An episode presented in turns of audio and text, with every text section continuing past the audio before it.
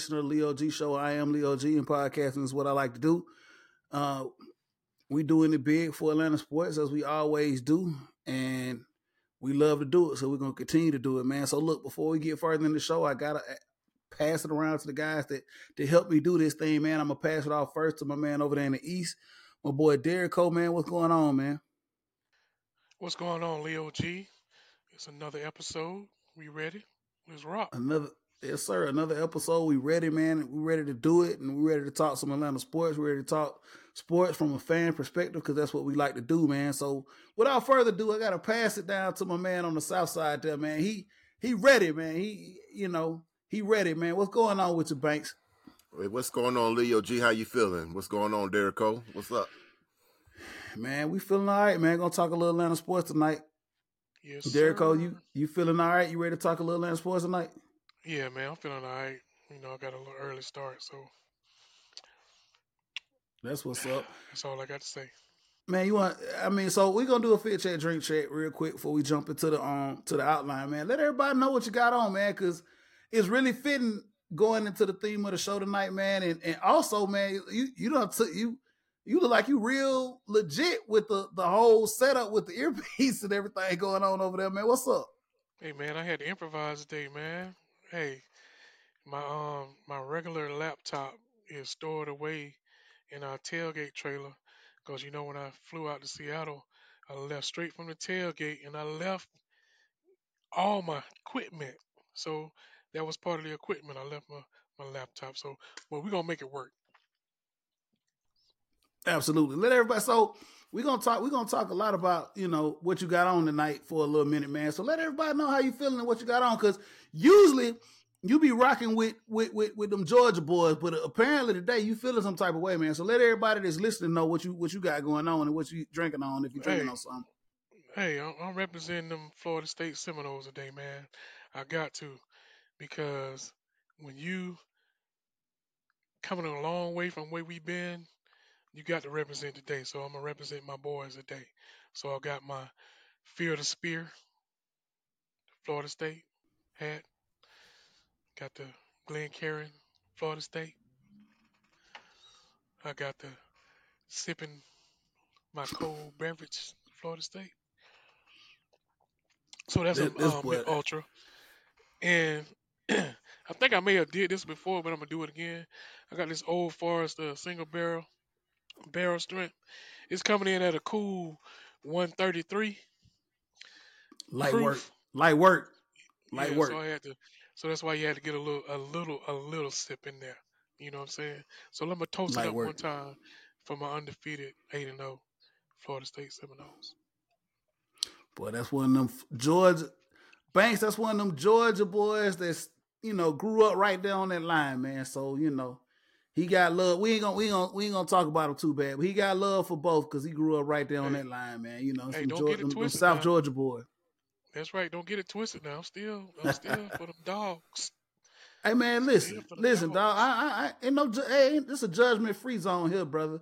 I mean, you know, like I said, when you come from a, thro- a, a stone's throw away from from that line, man, you know, things happen. So I, I, I feel you, man. You still rock with them Noles, man. So I ain't gonna give you no hard time. Banks, kick it over to you, man. Let everybody know what you're rocking. Let everybody know what you're sipping on tonight. Well, since we um doing undefeateds and eight no's, I guess I better um show out for these um back to back champs with the back to back champs jersey with my my dog chain. Y'all see it. Y'all see it. So um yeah, I got to do it for the feeling kind of doggish today. So woof woof. And uh, today um, I had to go with all reliable. You already know, fellas. I got to do my D'Ussé. So that's my that's my go to right there. So I'm I'm I'm sipping good. Oh, you feeling sporty That's what's tonight? up. Feeling good, yes, sir.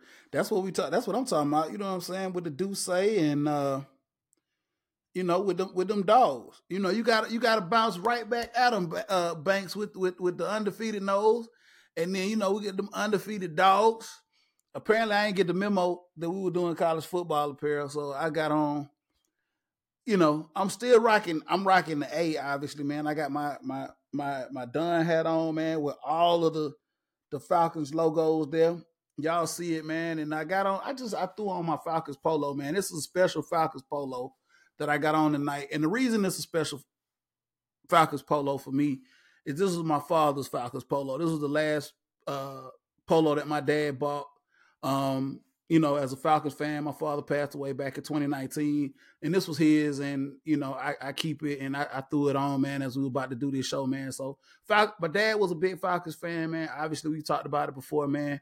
You know, he was a fan with the inception of the team back in 1966, all the way up until his passing, man. He loved the team, and he passed that on down to me. I've obviously passed that on down to my son as well. So, you know, we rock for the Dirty Birds. We love this city. We rock for the home team, man, and that's what we do. Um, I'm, tonight I'm sipping on a little something light, man. So I'm sipping on um some rare breed, some wild turkey rare breed, Derico, just a little bit. But I do got something for you, man. I did, I was able. Shout out to my plug, man, and shout out to the spot I love to go to. We did, we got another single barrel pick. You know what I'm saying? They they they always coming through, man. The tap house always doing something. They got a single barrel pick. This is Puncher's Chance. This is a Kentucky straight bourbon whiskey, um, hand selected by the tap house. One maybe one of these days he's gonna get me to go up there and, and help him and select one of these single barrels.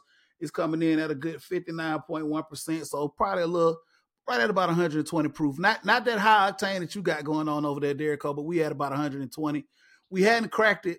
Um, but we, will get a chance to, you know what I'm saying? So shout out to Tap House, man, and, and, what they do over there, man. And you know, we love we love we love to see it. We love to see it. another single barrel that I'm gonna get to get to to to hey, to, to taste in just a minute. Crack it.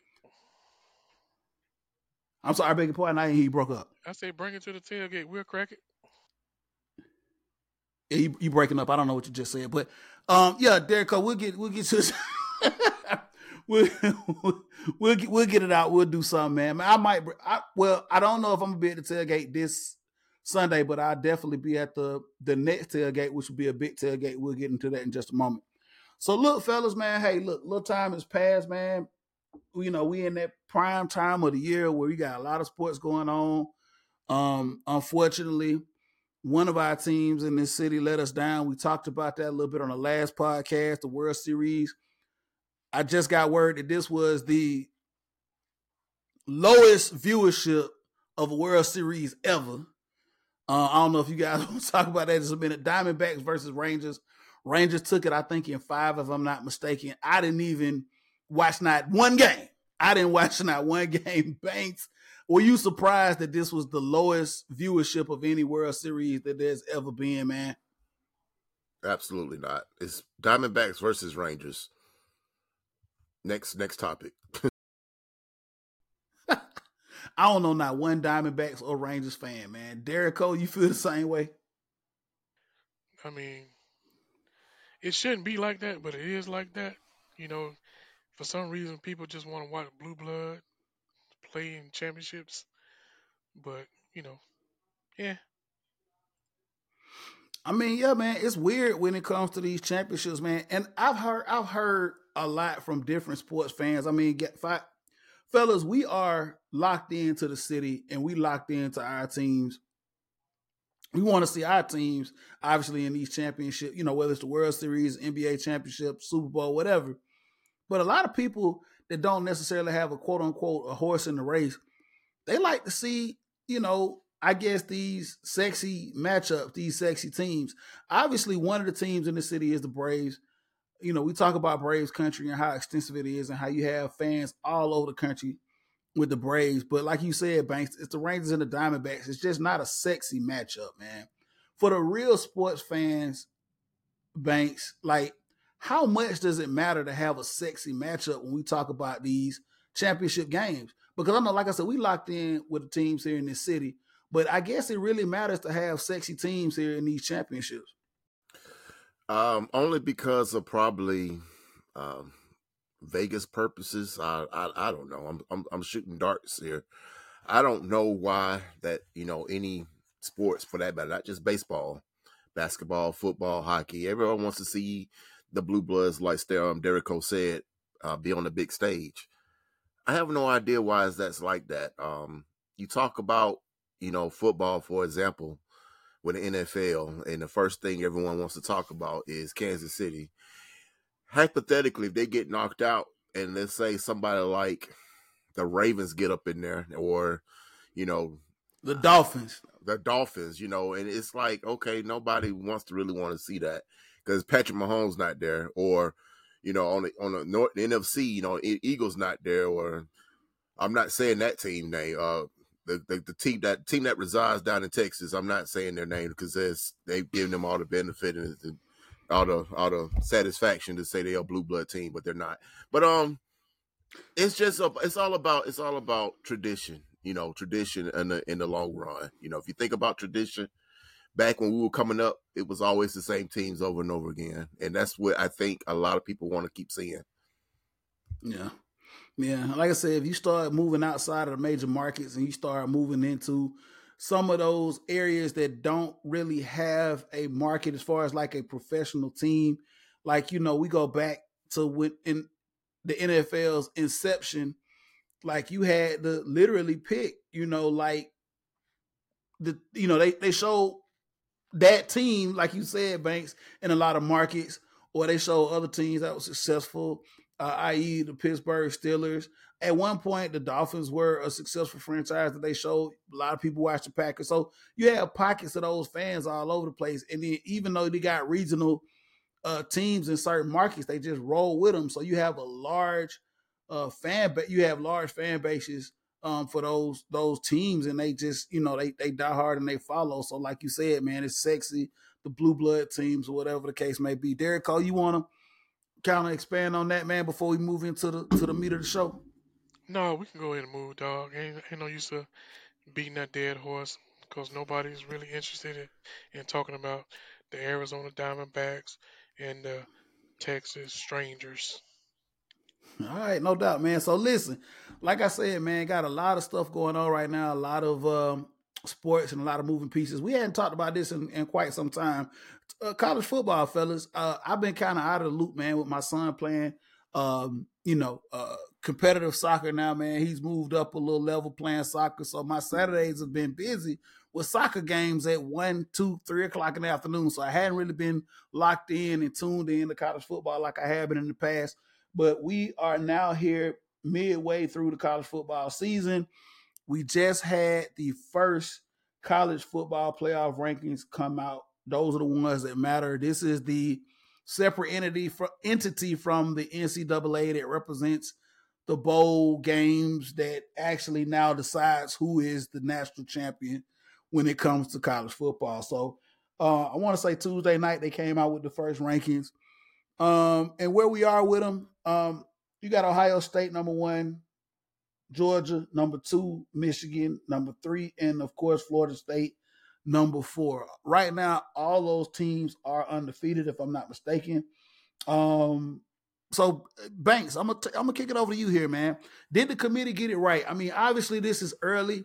This is the first ranking that just came out.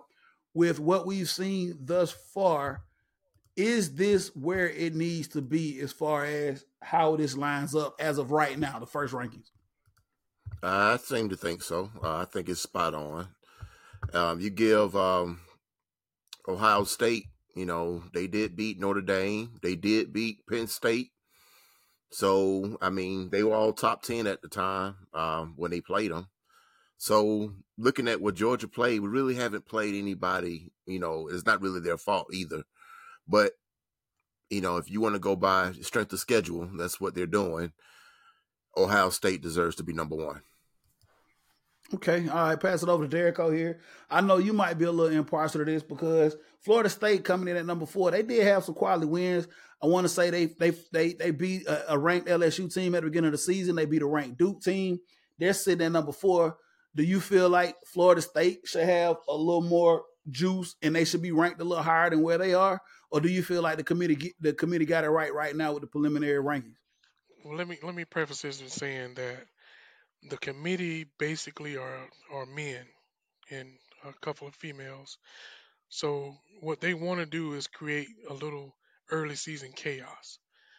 So they put Ohio State and Michigan in there in there knowing that one of them gonna lose.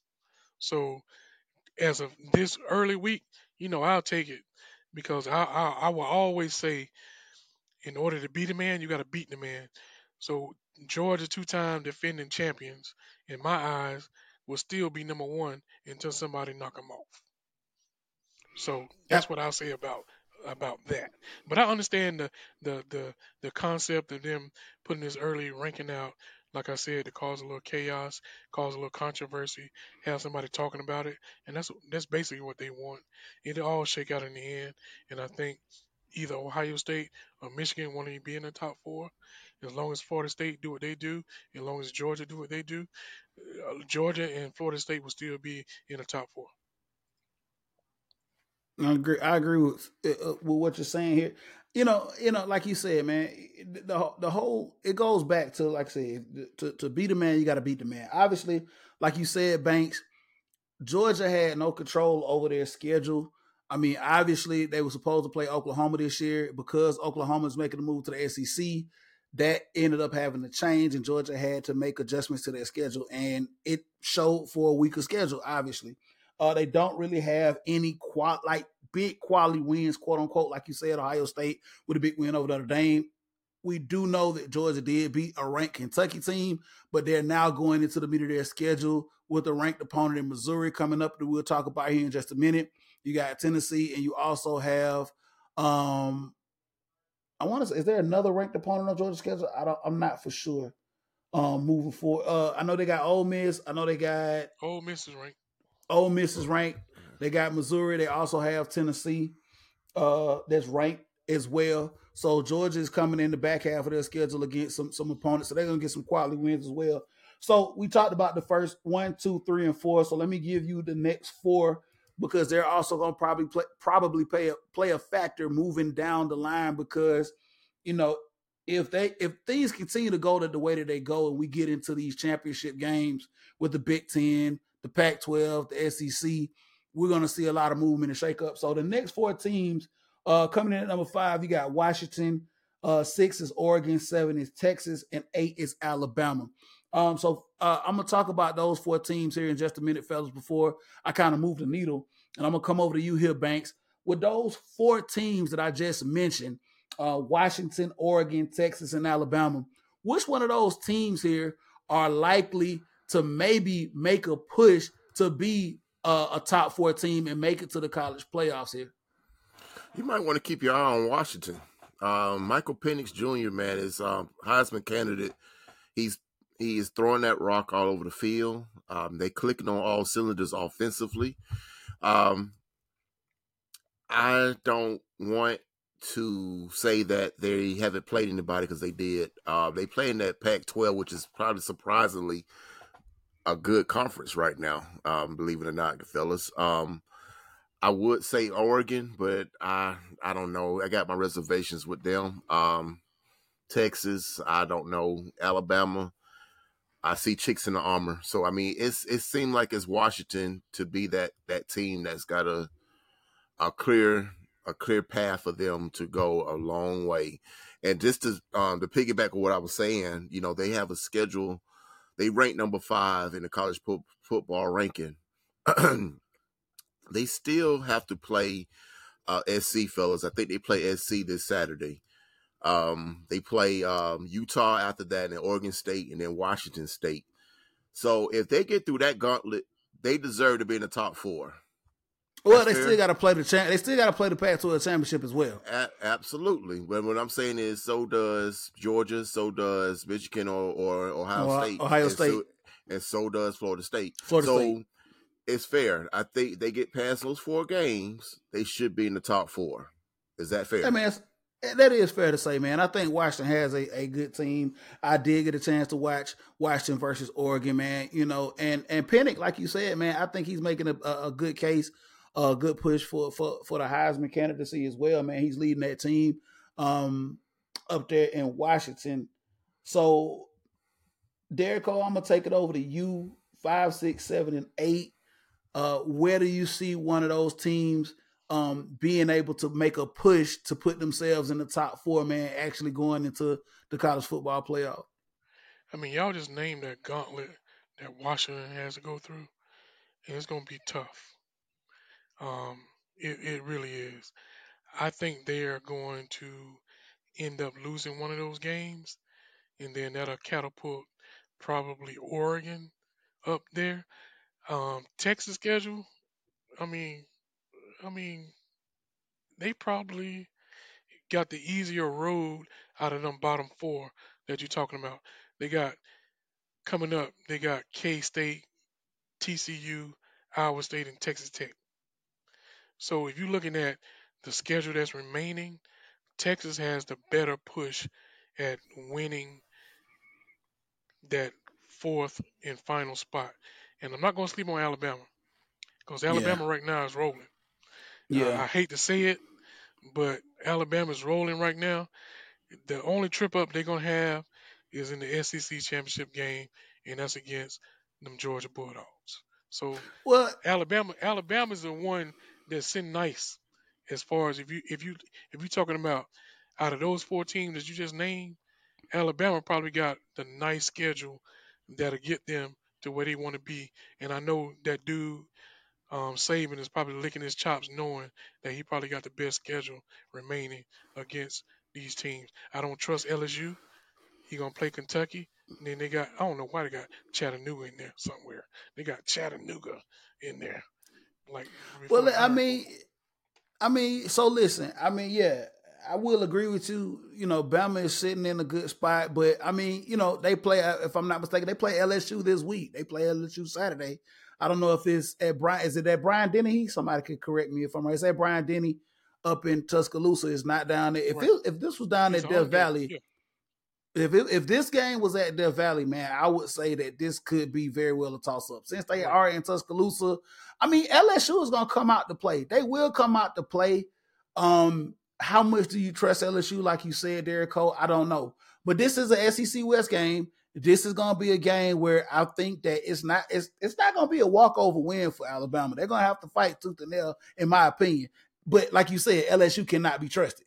You know what I'm saying? Can they can they really give you a quality uh, win? You, of course, obviously your boys saw them earlier on, but LSU has been inconsistent here over the last couple of years under Kelly down there. And like I said, if this was down at LSU at night at in Death Valley, let me tell you something, man. It's a it's a totally different dynamic if it's in Baton Rouge.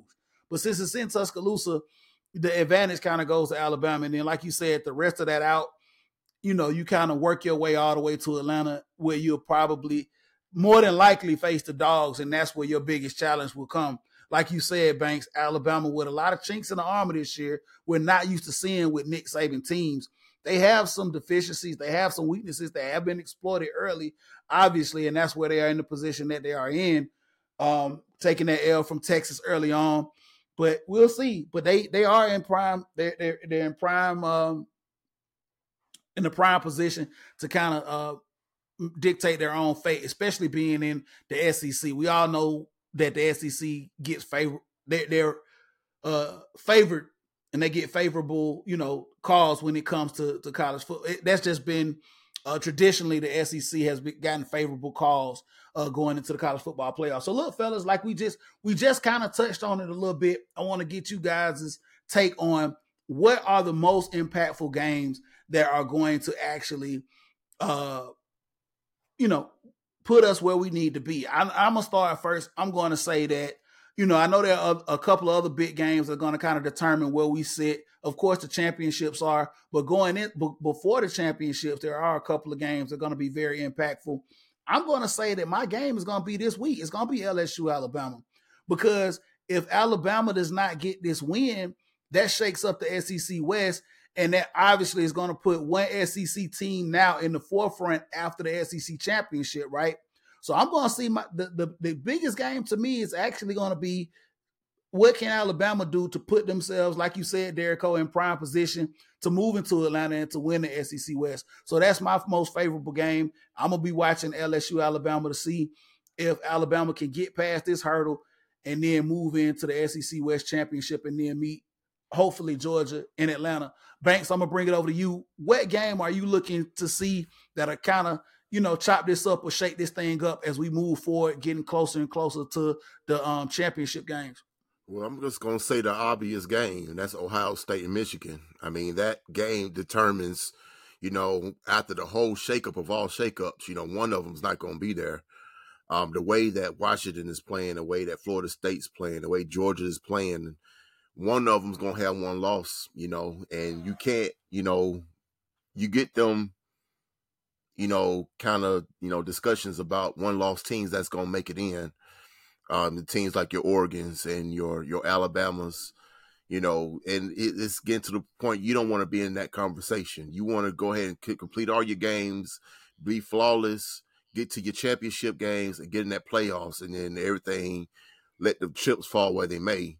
But if you get this one loss going into the championship week and you don't know if you're going to be there or not, that's not a good feeling.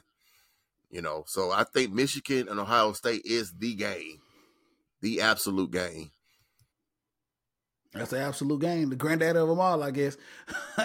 Over to you, Derek Cole, man. What matchup do you see being the biggest shakeup or being, you know, uh, uh, potentially the biggest effect, impact having on the college football playoffs?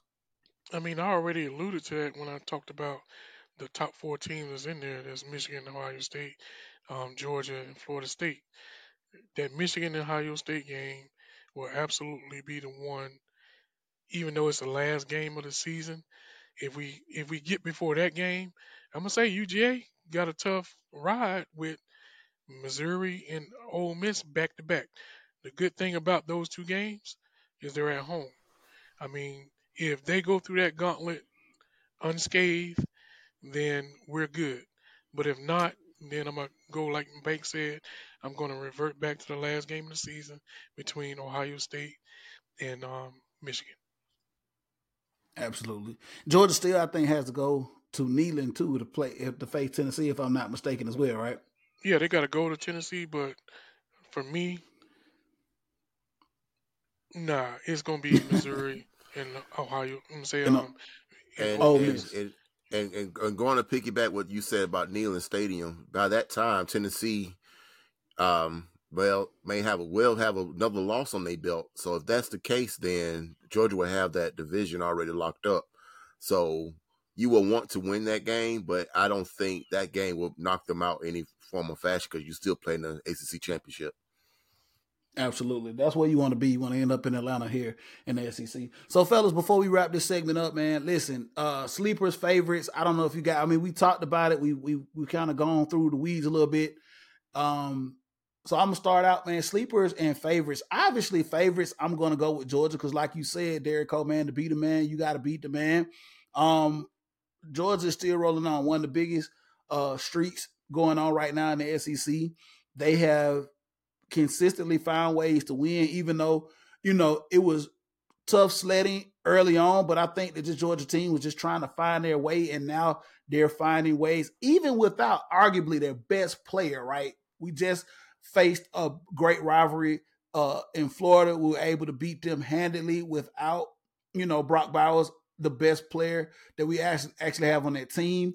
Um, they playing sound football. Kirby has them locked, loaded, ready to go, and focused on the next task. I know last year Missouri presented a problem for Georgia.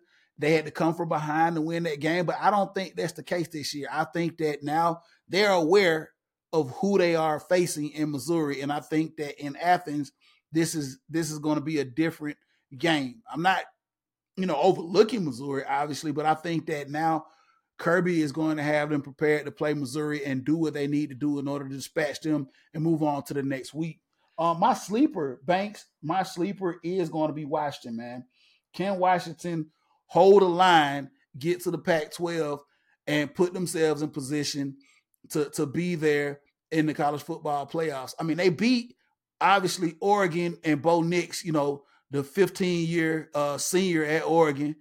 Th- that was, I think, the biggest hurdle that they had over there on their side. You do have a tough Utah team, but I want to say somebody just walked walked into into Salt Lake and just busted Utah up last week, if I'm not mistaken. Um, I forget who it was, but somebody just did. Somebody beat the Oregon walked into Salt Lake and beat Utah.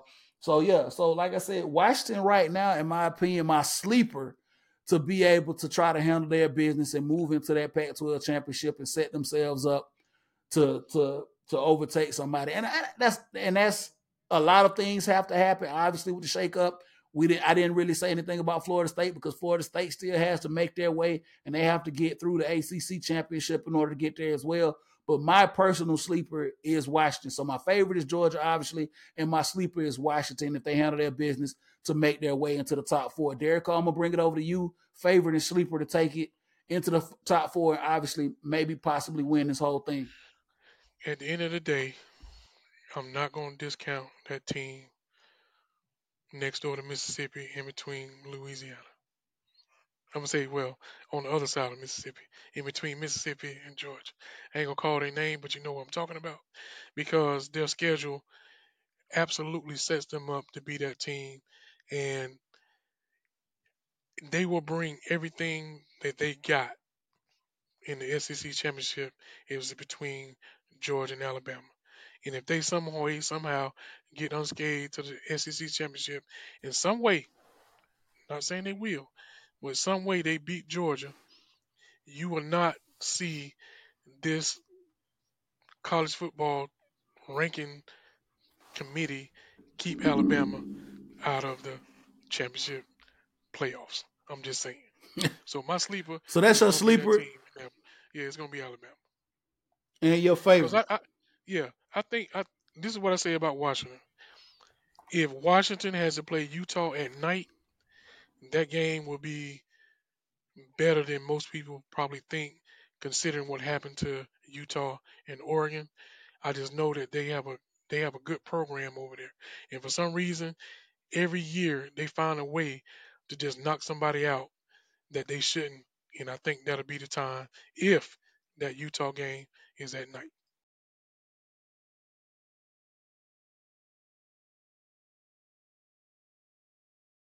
I'm sorry. I'm sorry. And your favorite, obviously, as we move forward. As far as winning, or your fa- your favorite, as far as like taking this whole thing. Hey man, I'm not. I'm not. Uh, again, until someone beats UGA, them dogs, that's gonna be my favorite.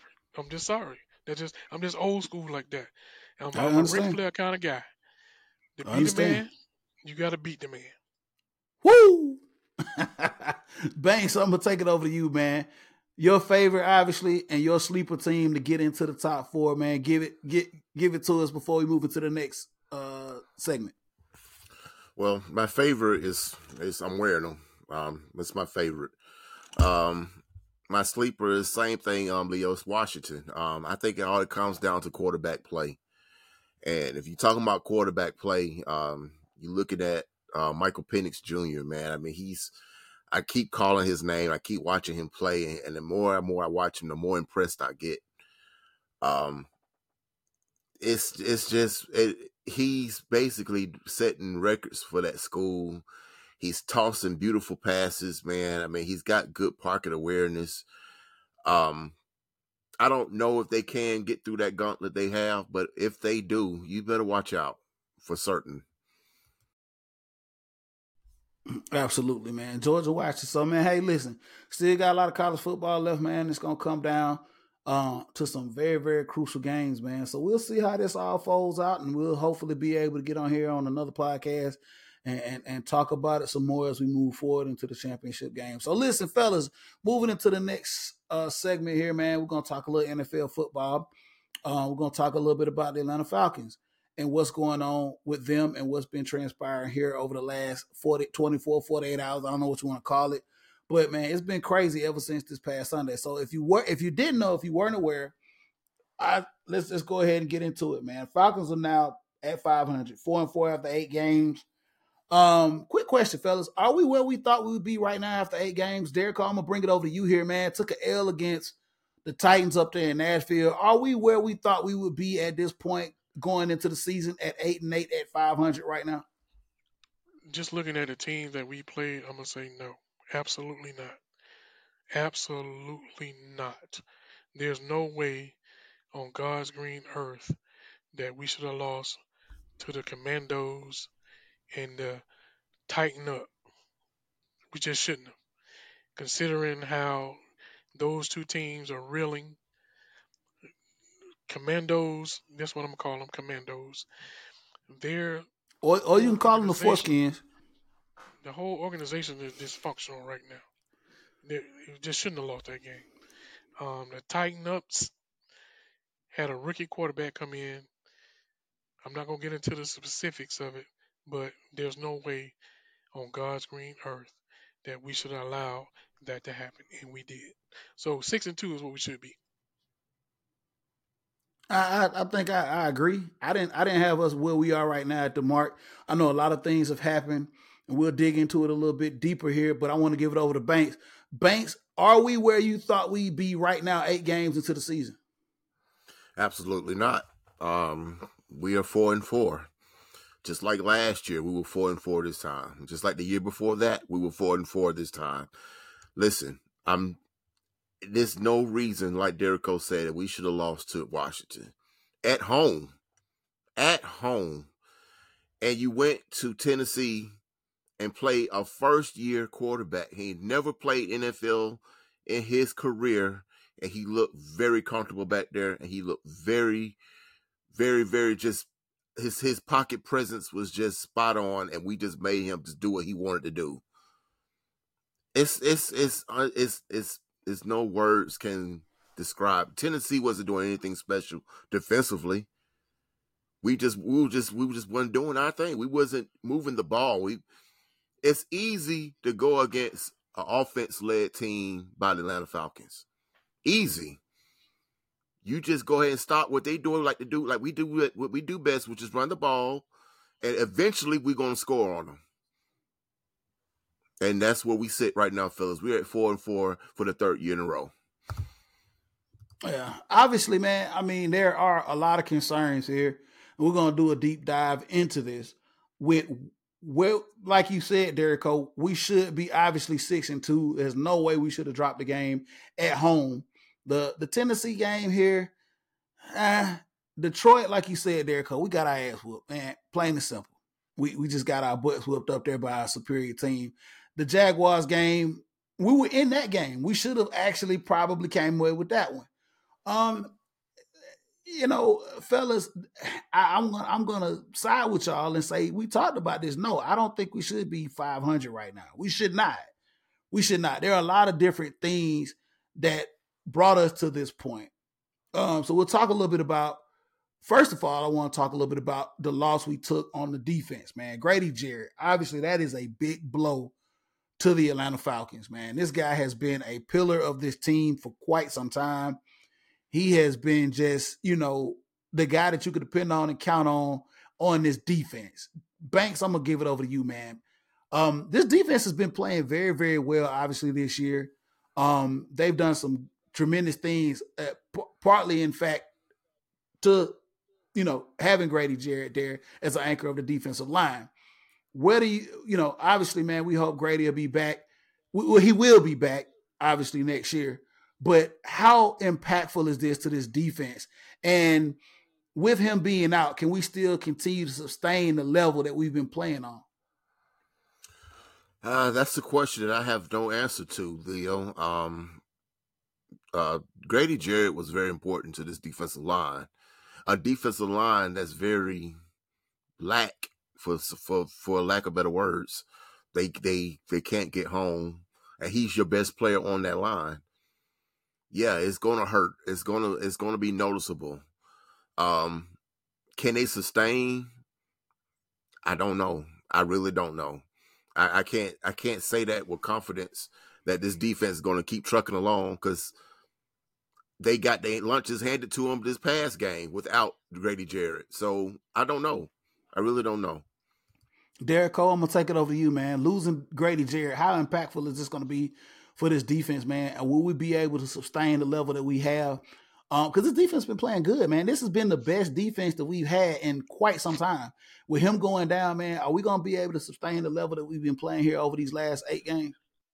Well, Nielsen gonna have to earn his earn his keep this this rest of this season.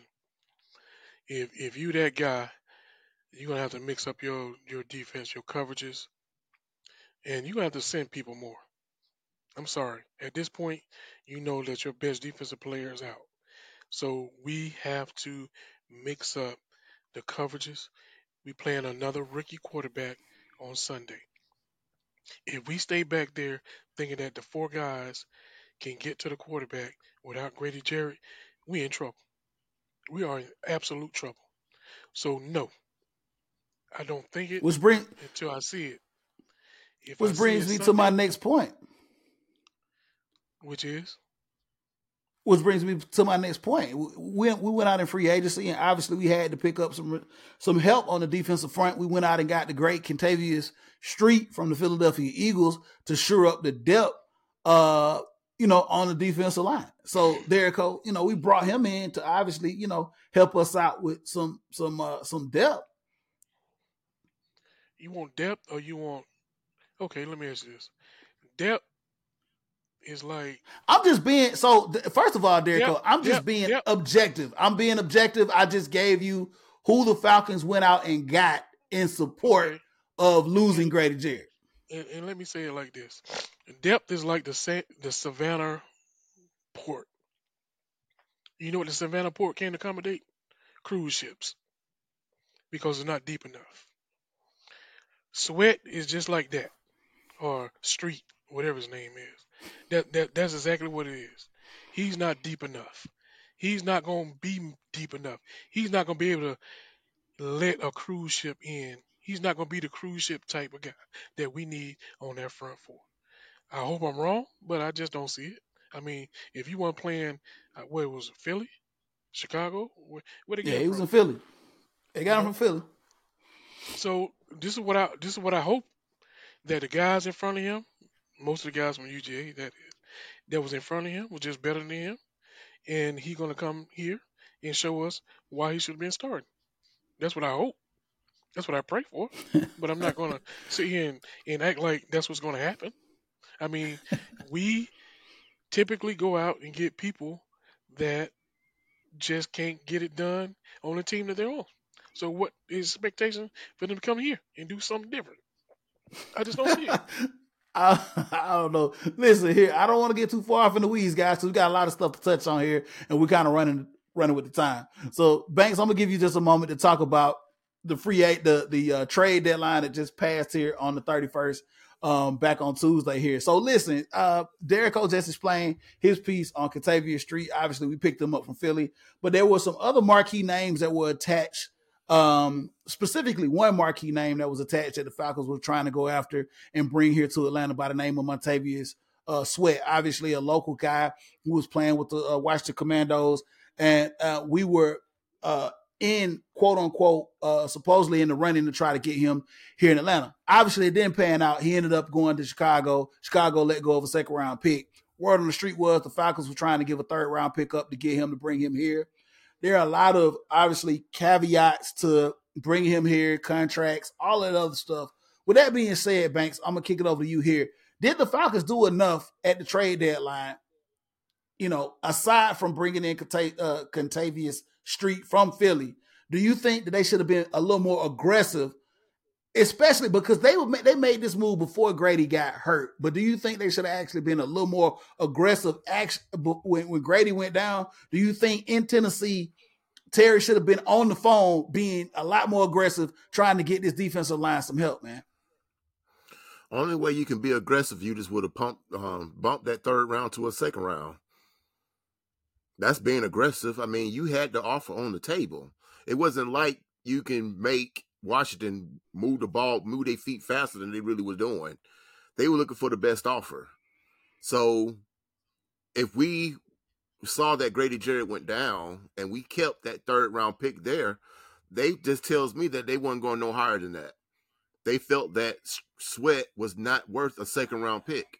Now, mind you, you still got to put this man a contract by the end of the year. Okay, so are you willing to do that and give up a second round pick? Or if not, then I mean, you you I mean, they did what exactly what they did. They they let Chicago come and get them. Well, let me I say mean, this, you know, Banks, and to your point. They second round pick is just like a bottom first round pick because it's high. Right, right, You know what I'm saying? Our, our our second round pick would be In the middle. probably uh, in the middle. You know what I'm saying? So I understand why they did it. But this is what I'll say about if somebody is is bitching about giving up a second round pick for a proven edge rusher. Can I go down this list of second round picks just to give some people some some some context as far as why I don't trust the Falcons with their second round picks? Sure, go ahead. 2003, Bryan Scott. 2005, Jonathan Babineaux. 2006, Jimmy Williams. 2007, Chris Houston and Justin Blalock. 2008, Christian um, Curtis Lofton. 2009, Willie Moore. 2012, Peter Konz. 2013, Robert Alford. 2014, Ra'Shede Hageman. 2015, Jalen Collins. 2016, Deion Jones. 2018, Isaiah Oliver. 2020, Marlon Davidson. 2021, Richard Grant. 2022, uh, BK and Troy Andersen. 2023, Matthew Bergeron. Yeah. Now you tell me I mean, out yeah. of that list, out of that list of players I just gave you, how many people that you recognize that are still in the league or impactful in the league or was impactful for the um, Atlanta Falcons? So giving up a, two, a second round pick, I would have absolutely taken that quickly for Montez Sweat. I mean, you you make a good point. You make a valid valid point. I mean, a lot of those second round picks uh, did not turn out well. I mean, obviously, I you know some of them were on a di- under a different regime. I get it, but yeah, they have traditionally not done well or hit well with second round picks. So yeah, to your point, obviously, you know, to give up a second round pick, yeah, sure, do it. I, but like I said, I don't know where they were, what headspace they were at you know, trying to go after Sweat. I don't know if they actually, you know, there are a lot of things that go into these decisions that are being made. And Banks, I'm gonna get to you in just a second.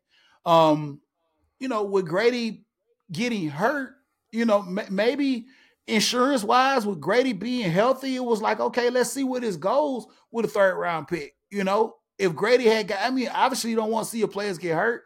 Had Grady, you know, gotten hurt or somebody else gotten hurt earlier, maybe the Falcons would have been a little more aggressive. I don't know like you said, Banks yourself, they stood firm on their third round pick. And guess what? Chicago, you know, they called their bluff and said, you know what, we'll give a second round pick. And Chicago is nowhere near in contention, but maybe they see the value in Montez Sweat. Banks, go ahead with your point before we move on to the next uh the next question. Case in point, you guys said it yourself. What if we did give a second round pick? Do you really think that Washington was just going to sit there and say, "Okay, well, Atlanta, you you you ponied up we'll take your second before we take Chicago's second. They're gonna still take Chicago's second. We will have to throw a player in there or another pick with that. And do you really think all that would be worth sweat? I mean, a second and another pick. I mean, you you you basically giving a quarter of your draft away for a guy that you got to pay money to off the rip, like off the re- off the bang. You got to pay this man. So I mean, I I don't see the big loss. I see why people upset, but if you gave a second, you gonna still lose him because they taking Chicago second before ours. Please believe I'm, I'm like, I'm, I'm, I'm like, let's hey. need, I'm like, let's need f them picks. I get it. Hey, I get it, man. And they got and they got and they got and they got the trophy to prove it. Hey, listen, fellas, we got to kind of move here because we're on the time frame here. So listen, um, the division. Division is still wide open. obviously, man, this is a weak ass division. Yes, I said it. It's a very weak division at this at this moment. Uh, quickly, Derico. is are the Falcons still in contention to win this division? I'm gonna say this first. I'm gonna preface this by this. There are two teams in this division that I feel as though pose no threat to the Falcons when it comes to winning this division. And there's one team, in my opinion, that pose a threat when it comes to winning this division. And in the last decade, the Falcons have not been able to prove that when it counts, that they can beat that said team. Now, with that being said, in my opinion, the proof is in the pudding. You're going to have to be able to compete with that one said team that I will not mention in order to fight for this division. I think this division is still very much so up for grabs, but you're going to have to pull up, put your big boy pants on, and drop your nuts and prove to everybody that you can take care of business with that other team that I feel poses a threat to winning the division. With that, with all that being said, I know that was a lot to digest, Derek Cole. Where do you feel like we are with still winning this division? I'm still caught up on you saying nuts. But if you want a short answer, yes, that's a short answer.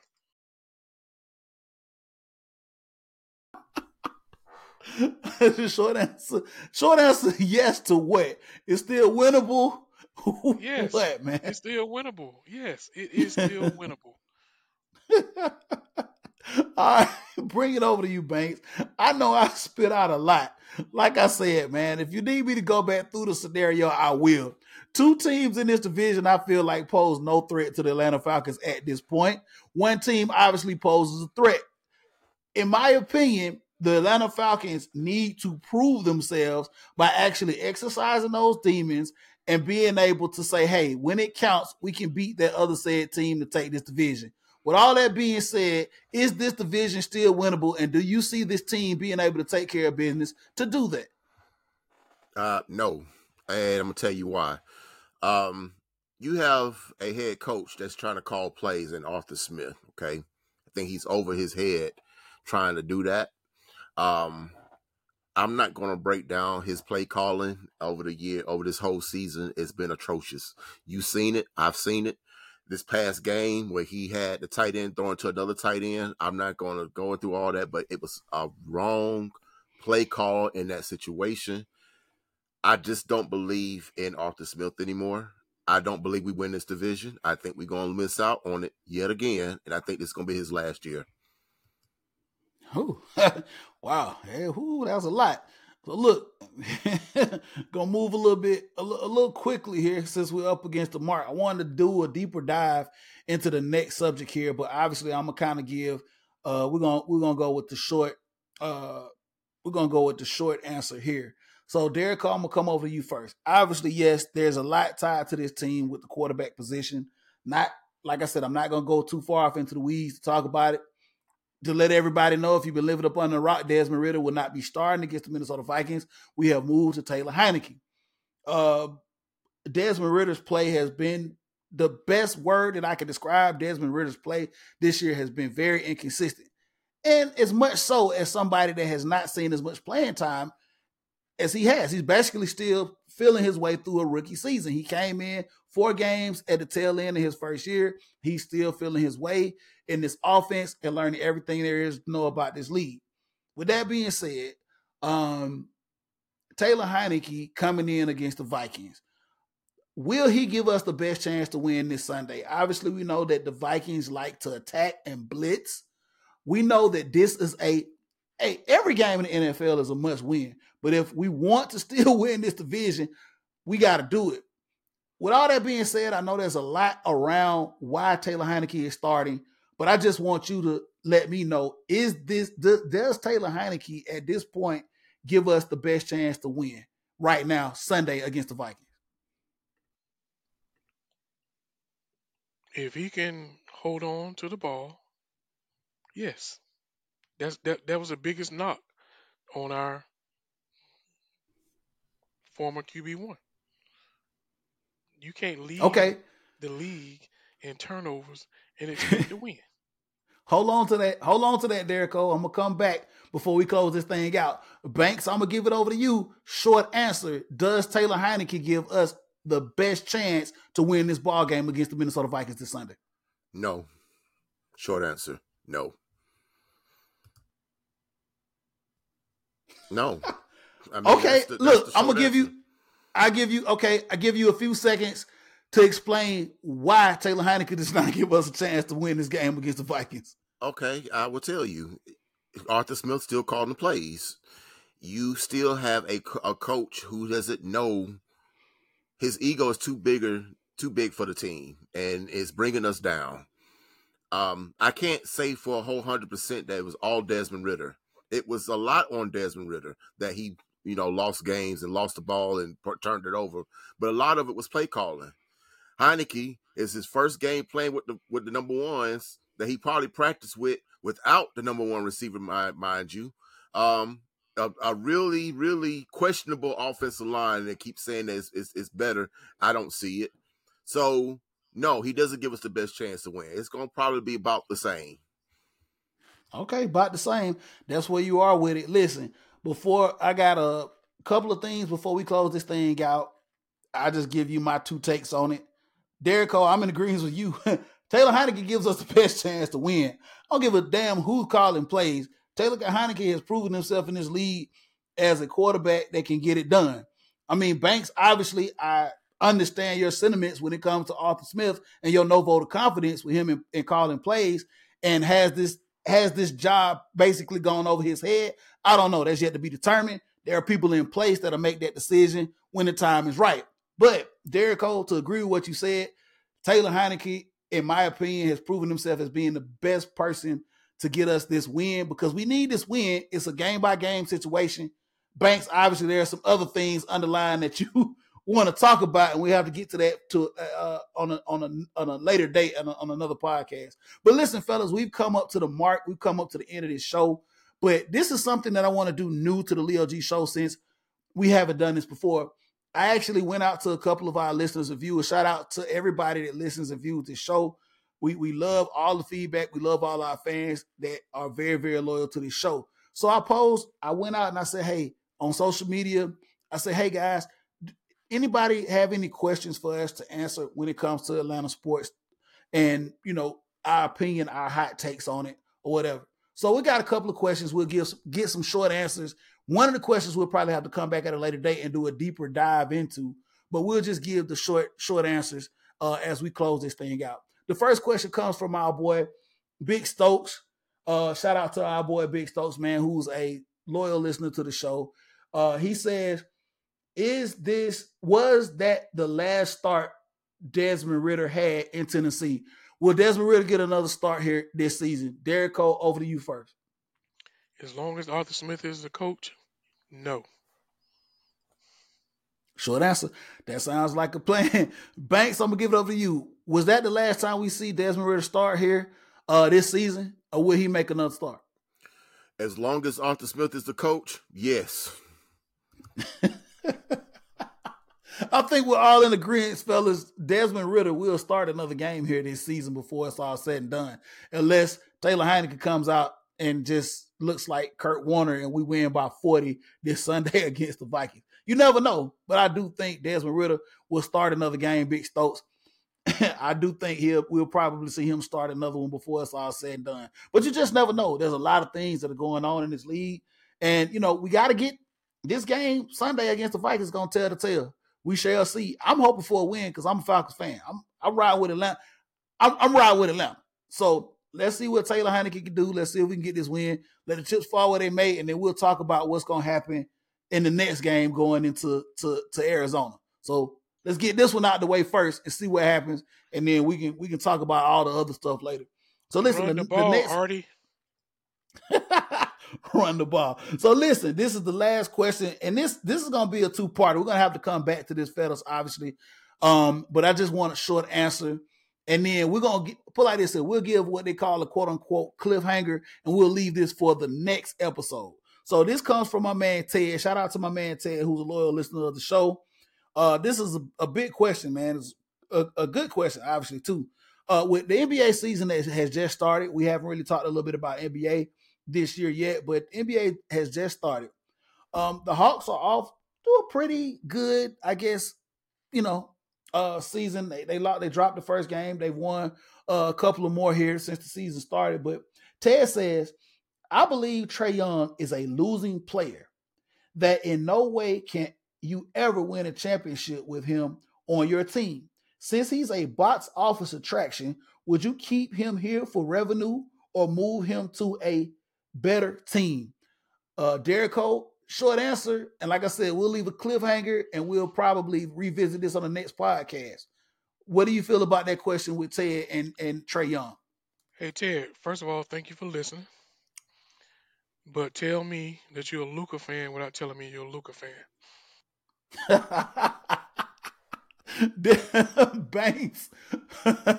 obviously, you have a short answer, and we'll obviously come back and we'll talk a little bit of NBA and, and Atlanta Hawks here on the next podcast. How do you feel about what Ted said about Trae Young? And um, same thing, Ted. Thank you for listening. Um, question for you, Ted. Um, you said that he's a loser player, but you want him to go to a better player and do well. I mean, why he just can't do that here?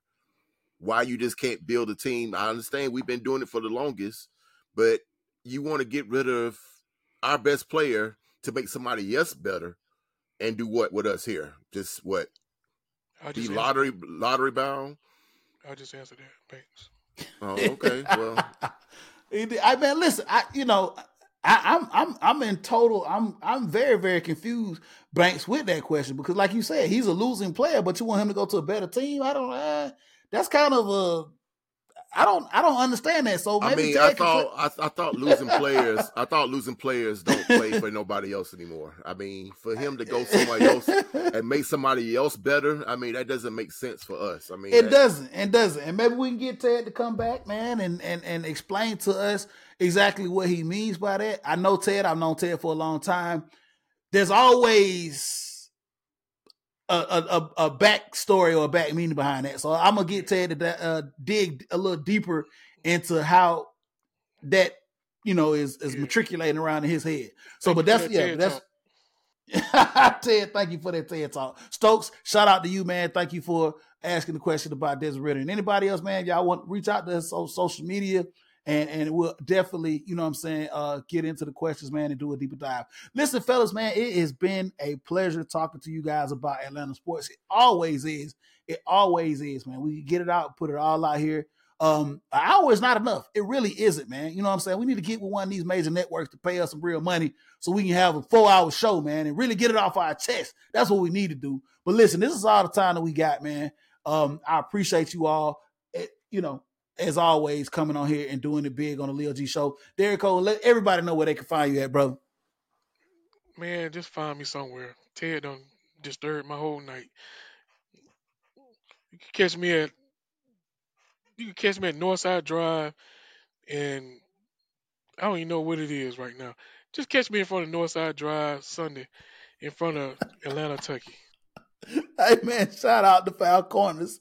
Shout out to Shout out to our great group, man. Five quarters up there, man. The Northside Drive, man.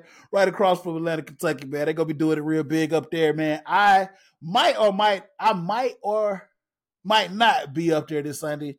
I have something else that I gotta I gotta do, man. Um I might get up there. I'll definitely be there at the at the real deal game coming up on November 26th. Y'all know what time it is. I gotta be up there for that one, obviously. But man, shout out to them, man. If, if you want the information, man, hit us up, man. Uh, and we and we'll get you all the details. Still waiting on Banks to bless us with his presence at one time. He still hadn't done it. We still gonna hold it to him. He, you gotta get up there at least for one of them or something, man. Let us know, man. Something. Banks kicking it over to you, man. Let everybody know where they can find you, man. Um, just to piggyback on you guys, um, Derek Cole, don't let nobody steal your joy, brother. Um, that was just a question. That's all it was. Okay. Um, you can find me at Antoine Jarrell Banks at Facebook, and everyone who's been watching the show, I appreciate you because you guys will come at me at the, you know, at, at random times and say, "I seen your show. I seen your show." Well, guess what? Tell everybody else about it. Subscribe to it. Keep the word going, and I appreciate you guys. Ask questions as well. Also, find me at BabyBanks80 on X and Instagram. And to let um, guys know, come this Sunday, the roof is open. It's still Twitter. It's still that's what I'm about to say. It's still Twitter. I don't care what Elon Musk say. It's still Twitter. And Dome ain't got no roof, man. Shout out to my man Young Dro. Shout out to my man Young Dro. So we're gonna have this thing open. This weather been crazy. It's been all over the place, but apparently it's supposed to be 70 sunny on Sunday, man, and we'll be able to enjoy it. Listen, man, you can always catch us at the Leo G Show, the number one on Twitter. That's right, I said it. At the Leo G Show, the number one on Twitter. Also catch me on my personal Twitter account at Southern Set with two T's. You can also catch us on Facebook if anybody's still over there. We have a, a whole Facebook page, fan page over there. You can check us out. You can drop us questions. We'll be open to whatever. If you want to come on the show, come on. We'll love to have you, man. You know what I'm saying? Come on, man. Bring your thoughts and everything to the show. Like like Bank said, tell a friend to tell a friend to tell a friend. Subscribe, like. It don't cost you nothing to like and subscribe to the show. You know what I'm saying? We do it. We don't care if you listen to us for an hour or 15 minutes. Just come, just support, just listen. We do this for the A. We do this as fans. So our fellow fans, man, we want y'all to support us as we continue to do this, man, because we do this out of love. For real. It's been another edition of the Leo G Show, man. We look forward to doing another one, man. We about to be out, fellas. And it's X.